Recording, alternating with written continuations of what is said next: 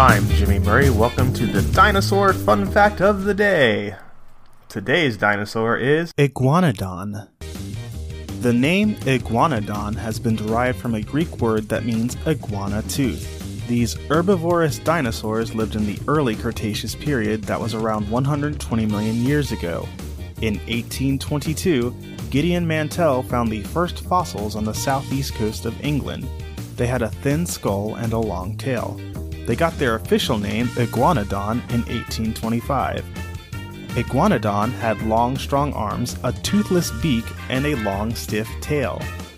They belonged to the Ornithischia order of dinosaurs. They were not closely related to birds but had similarly shaped pelvic bones. Iguanodon is best known for having a strong thumb spike in both of its hands.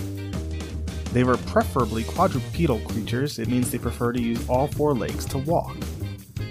They lived in parts of Belgium, England, North America, Spain, and Europe. Firstly, Gideon Mantell thought of iguanodon's thumb spikes as their nasal horns. Their frond limbs had five toes and hind limbs had three toes. Frond limbs were shorter than their hind limbs.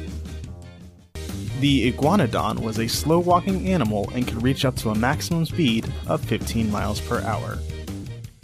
I'm Jimmy Murray. Thanks for listening to the Dinosaur Show on the Kid Friendly Podcast Network. Music by Kevin MacLeod, executive producer Chris Krimitsos.